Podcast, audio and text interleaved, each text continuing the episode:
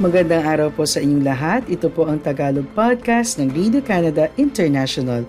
Sa loob ng 10 minuto, ihahatid namin sa inyo ang ulo ng mga balita tungkol sa Canada, sa Pilipinas at sa Filipino-Canadian community.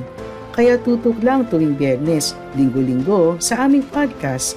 Ako po si Catherine Dona, ang inyong tagapagbalita sa Toronto.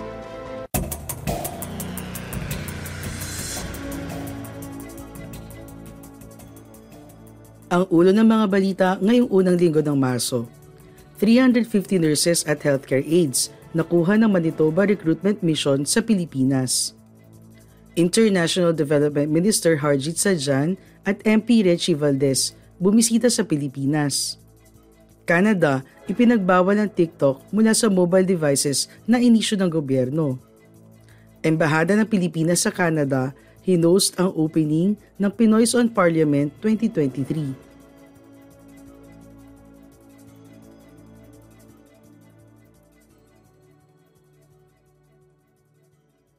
Sinabi ng Health Minister ng Manitoba na halos 350 healthcare workers mula sa Pilipinas ang inalok ng letters of intent matapos ang recruitment mission sa bansa noong nakaraang buwan. Ibinalita ni Audrey Gordon na ang mga sulat ay ibinigay sa halos 190 registered nurses, 50 na licensed practical nurses at 110 healthcare aides sa loob ng limang araw na pagbisita ng Manitoba sa Maynila, Cebu City at Iloilo mula February 21 hanggang 25.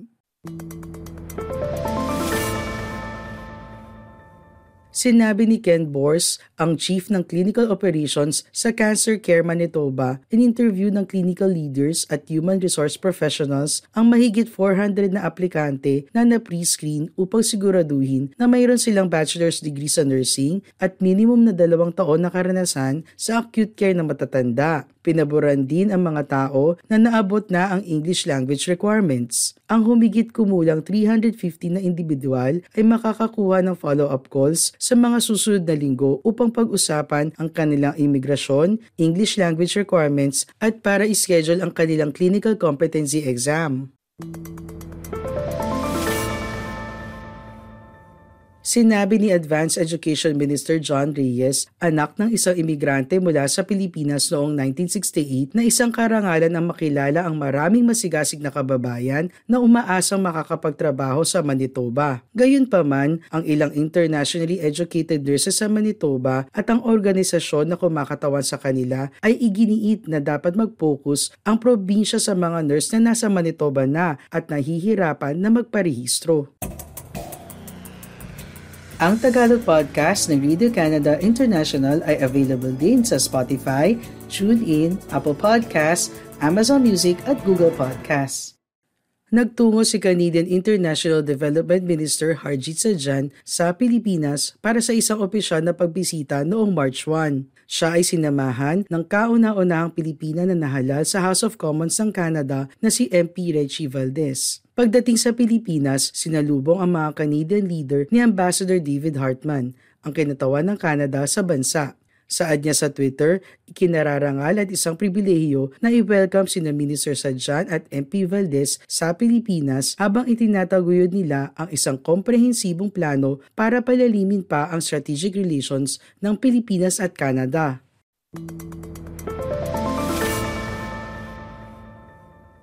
Unang nagtungo sa House of Representatives sina Minister Sadjan, MP Valdez at Ambassador Hartman upang magbigay ng courtesy call kay Speaker Ferdinand Martin Romualdez noong Miyerkules ng umaga. Ayon sa news release ng House of Representatives, umaasa si Speaker Romualdez sa patuloy na pagtibay ng ugnayan ng Pilipinas at Canada habang ine-explore ng dalawang bansa ang mga bagong oportunidad sa larangan ng kalakal, edukasyon at interparliamentary relations. Siya ay tiwala na ito ay makakamit sa tulong ni Ambassador Hartman. Ipinalawanag naman ni Minister Sadjan na ang layunin ng pagbisita ng delegasyon ng Canada sa bansa ay upang makinig, matutunan at maunawaan ang kalagayan ng mga Pilipino.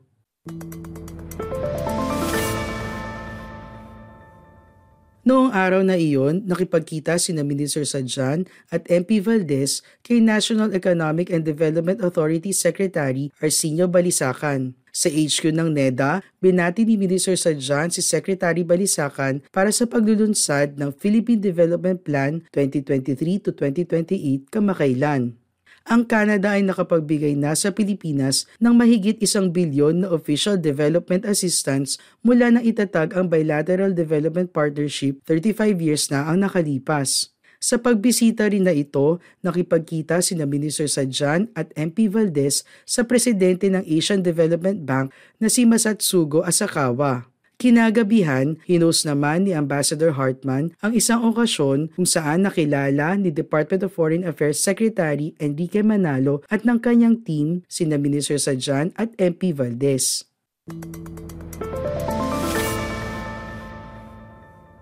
Noong March 2, lumipad naman ang delegasyon ng Canada mula sa Maynila patungo sa probinsya ng Siargao kung saan dinalaw ni na Minister Sadjan at MP Valdez ang mga residente na nasalanta ng bagyong Odette.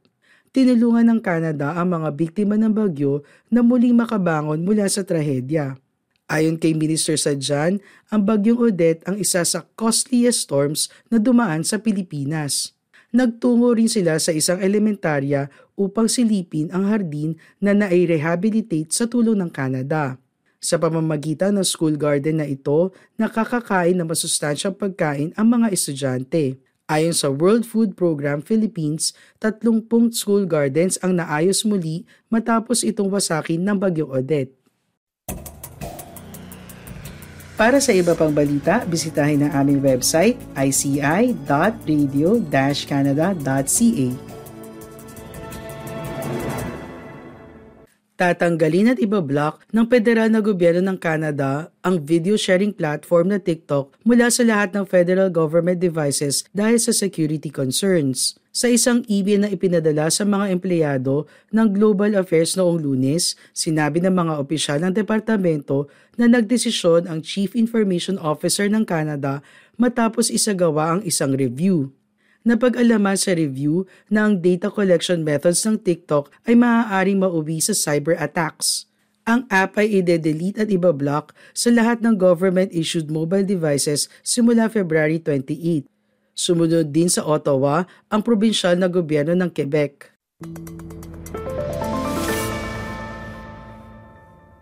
Espesyalisasyon ng TikTok ang pagbabahagi ng maiikling video. Ang Beijing-based internet technology company na ByteDance ang may-ari ng platform. Ang pagmamayari nito ay nagbunsod ng mga alalahanin sa isang panahon na may matinding tensyon sa pagitan ng China at ng West. Nang tumugon sa tanong ng CBC News noong lunes, hindi sinabi ni Prime Minister Justin Trudeau kung ang kanyang gobyerno ay kinokonsidera ang isang countrywide ban. Sinabi ni Prime Minister Justin Trudeau noong 2022 na ang Electronic Spy Agency ng Canada, ang Communications Security Establishment, ay mahigpit na binabantayan ang TikTok. Samantala, sinabi naman ng isang tagapagsalita ng TikTok na hindi ipinaalam ng gobyerno ng Canada sa kumpanya ang kanilang desisyon bago nito inanunsyo ang ban.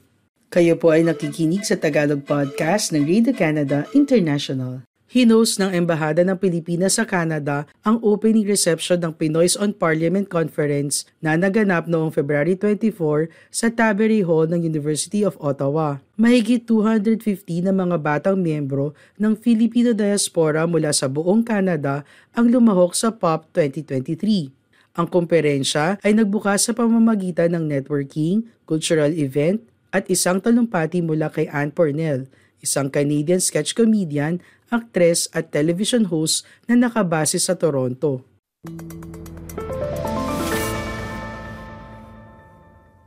Ang tema ng komperensya ngayong taon, Balikbayan, ay naglalayong magbigay ng espasyo para sa kabataang Filipino-Canadian na i-explore ang kahulugan ng pagbabalikbayan sa pamamagitan ng pagsasaliksik sa shared identities at belonging habang namumuhay sa Canada.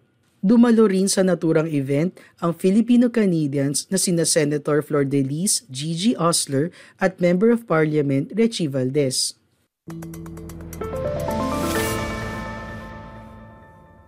Bilang suporta sa komperensya, nag-host ng hapunan ang embahada at naglagay rin ng isang mini-exhibit na tampok ang kulturang Pilipino at handicrafts at impormasyon tungkol sa turismo.